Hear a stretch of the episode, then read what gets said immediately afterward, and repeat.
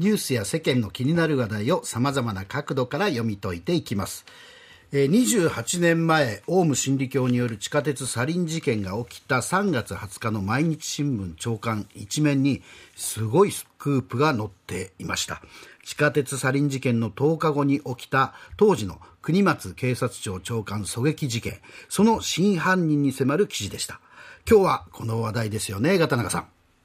はい。えー、東京社会部の遠藤浩二記者が4年近く追い続けた真相です。はい。はい。え、事件当時、あの、警視庁公安部は、オウムによる組織的なテロだと見て、時効の6年前に信者だった元警視庁の巡査長を逮捕するんですが、検察は容疑不十分で起訴を見送りました。えところが、同じ警視庁の刑事部は、えー、別の事件で逮捕した N という男が本ボシ、えー、真犯人とみて、時効の2年前に長官を銃撃したという自供も得るんですけれども、うん、上層部から現場の下見や犯行後の逃走を手助けした支援者、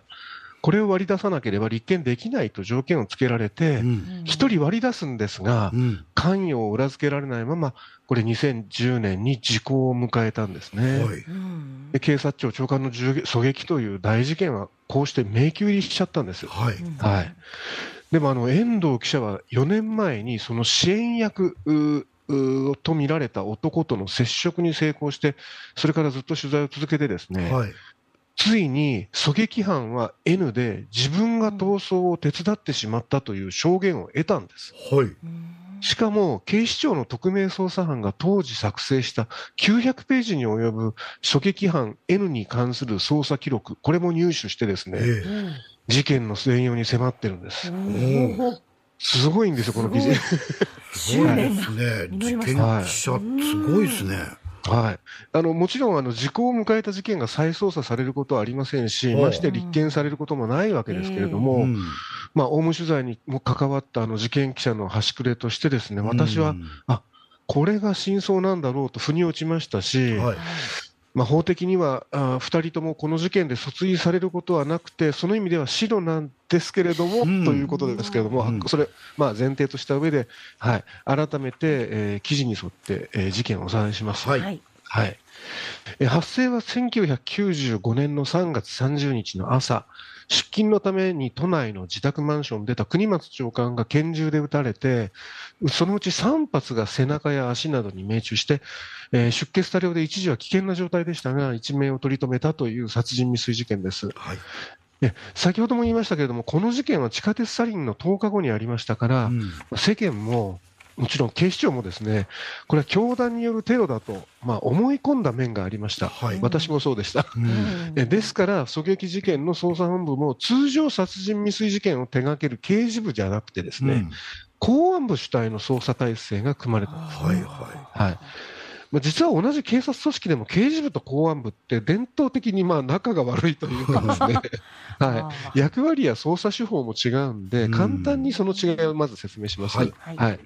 公安部の公安っていうのは公共の安全のことでですね、うん、テロ対策といったあのいわば国の治安を守る仕事なんですね。はい、で他の警察組織が主に発生後の事件を調べるのに対して、うん、公安は未然に防ぐことに重きを置きます。うん、ですから、オウムやその後継組織とされるアレフとか、極左とされる組織とか、右翼団体とかですね、あもういろんな団体を対象にですね監視や情報収集をして、不審な動きがあれば捜査するんですね、うん、で。警視庁の公安部をはじめとして、各都道府県警の警備部にもですね要員は配置されていますけれども、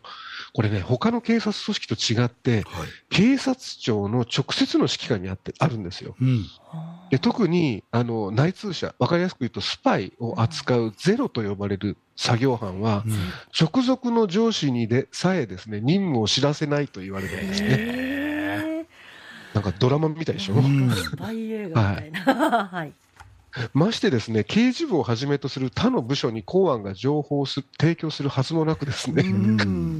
同じ捜査本部の中ですらそうです。はい、え記事は触れてませんけれども、実は長官銃撃事件の捜査本部でも、その秘密主義が壁になったんですね。あの冒頭お話ししたオウム信者の元警視庁巡査長、この取り調べはですね、うん、公安が行ったんですけれども、うん、刑事部にはその身柄を押さえていることすら知らされてなかったらしいんです。はい。ではまずあの、この元警察官の捜査経過です、うん、はい、オウムによるテロ説に立っていた捜査本部は、事件の翌年、公安側の取り調べで実行犯と見たこの元巡査長が、拳銃は神田川に捨てたって供述したので、うん、これ、54日間にわたって徹底的にあの川底をさらったりして調べた。んですけれども、拳銃は出てこなくて、で検察は立件見送ったんですね。うんところが6年後に今度は元巡査長の役割をこれ実行犯じゃなくて支援役だというふうに変えて再び取り調べを行って、元オウムの幹部2人とともに殺人未遂容疑で逮捕するんです、はい、ところがこの時も検察は全員を結局容疑不十分で不起訴にしました。これポシャったんですね、うん、で一方、刑事部なんですが、事件発生当初、オウムの犯行と見てたのは、これは何も公安部だけじゃなくて、刑事部も入った捜査本部全体の見立てでした。うん、そこに N の存在が浮上したのは、8年後の2003年です。うん、大阪と名古屋で起きた現金輸送車襲撃事件で逮捕した N の関係先を捜索したんですが、うん、その際にですね拳銃とかこの直接狙撃した拳銃じゃないんですけど、拳銃とかですね、長官銃撃事件をほのめかす詩が記録されたフロッピーディスクが見つかったんです。でも、捜査本部が逮捕したのは、さっき言った通り、オウム信者だった元警視庁の巡査長だったんですね。それでも捜査一課は服役した N の取り調べを続けてですね、時効2年前の2008年に、ついに N から長官を狙撃したという供述を得たんです。ただ、公安部も加わった特命捜査班は支援役、この共犯者の裏付けを取るっていう高いハードルを課されて、その結局、時効に間に合わなかったんですね。で片や検察に一度立件を見送られてもまた強引に逮捕してでも結局頓挫し、片や時の公安幹部が立件すれば逮捕・起訴、有罪判決が可能だと当時言ってるんですね。としながら、立件を目指す捜査は困ると事実上ブレーキをかけた。この2つの捜査への対応の違いはですね、うん、つまるところ、オウムの犯行っていう当初描いた筋書き通りに合うかどうかっていう違いだったんですね。そうして迎えた時効です。オウム説に固執した警視庁公安部は、時効成立の記者会見で部長がオウム真理教の信者グループが教祖の意思のもと、組織的、計画的に敢行したテロと認めたっていう捜査結果の概要を、これ、未解決のまま公表したんですね。はいはい、だから事件としてはさっき言った通り、検察が立件しなかったにもかかわらず、そう言っちゃったんですよ。えー結果ですね、警視庁を所管する東京都などは、アレフから名誉毀損罪で訴えられてですね、これ100万円の賠償を命じる判決が最終的に最高裁で確定してるんですね。いや僕はそのこのテロと認めたっていうのだけ覚えてるからいまだにそうだと思ってましたもん、今日。思ってますよね、でもね、まあ、いろいろあったんです。で、今なんですけれども、その事件当時21歳だった支援役の男性、えー、はもう49歳です。で、遠藤記者の取材に、刑務所にいる N の死期が迫っている死期、もうすぐ死ぬということで、ついにね、重い口を開いたんです。それによると、5万円で運転を手伝ってほしいって頼まれて、JR の駅で落ち合って、現場からおよそ700メートル離れた駐車場で N を降ろして、うん、およそ1時間後に戻ってきた N を乗せて元の駅で降ろしたと、ここまで言ってるんですね。ただ、当時は N が狙撃犯とは知らなかったと、うん、で2年近く経ってから、あの時警察庁長官を撃ったと、刑務所にいる N から、まあ、どういう方法か分かんないですけど、伝えられたというふうに言ってて、ですね、事前に知っていたら絶対に関わっていない。当時はお金に困っていて、運転だけの割のいいアルバイトだと引き受けてしまったと、こういうふうに話してるんですね。はい、で遠藤記者が入手した N の捜査記録、この900ページに及ぶ記録には、ですね、確かにこの男性の名前があって、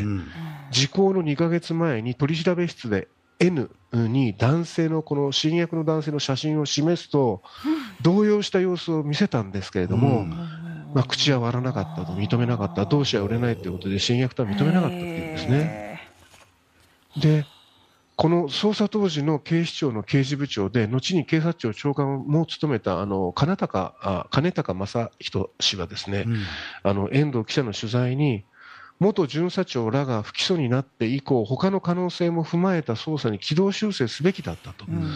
最後までオウムに固執して立証できず、事件は未解決に終わったっていうふうに悔しさをにじませたんですね。はいで実際、刑事部は悔しかったんでしょう、このね連載 N の記録の2回目の最後はね、こう結ばれています、これ、そのまま言います、警視庁は捜査結果概要を公表した会見の翌月、長年の捜査をねぎらう意味を込めて、2つの表彰をしている、公安部主体の捜査本部には、警視総監賞を送った一方、受刑者の関与を疑った、つまり N のこの支援者の関与を負った刑事部主体の特命班には、格下の公安部長賞を送った。特命班の中には屈辱と感じて表彰状をすぐにシュレッダーにかけた捜査員もいたということ。えー、連載あの3回まであってですね、す、べ、てこの記事は毎日新聞デジタルで読めます。うん、あの、未びいきと言われるかもしれませんが、よくここまで取材したと感心する内容で、はい、まあ、今日お話ししたことのほかですね、初動捜査のミスとか、それから N が供述した銃撃の動機、えー、刑務所の面会室で N の弟さんに支援役の男性の名前を言ってもらった時の N の反応や、うん、死期が近いって言われるその N の現状などが記されて、うん、当時の公安部長が今何を思うかも引き出してます。はいちなみにね、N はね、元東大生です。これもびっくりなんですけれども、うん、はい。あの、改めてぜひ、あの、毎日新聞デジタルで読んでいただきたいスクープ記事です。はい。なるほどね。やっぱり、こう、なんていうのかな、こういうのを聞いてると、警察の捜査っていうのも、どこまでね、うん、あの、なんつうの、その、組織によって、しかも警視総監賞が公安で、公安部長 賞って、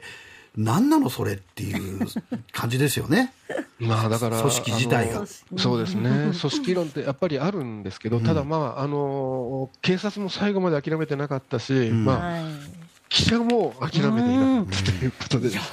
いやまあ事件記者っていうのはやっぱこんだけやっぱ執念でね追い続けるもんなんですね。うん、そうですね。はい。じゃあこれもね、毎日新聞デジタルで、はい、えー、読んでいただきたいと思います。えー、元サンデー毎日編集長、片永修一郎さんでした。ありがとうございました。ありがとうございました。はい、ありがとうございました。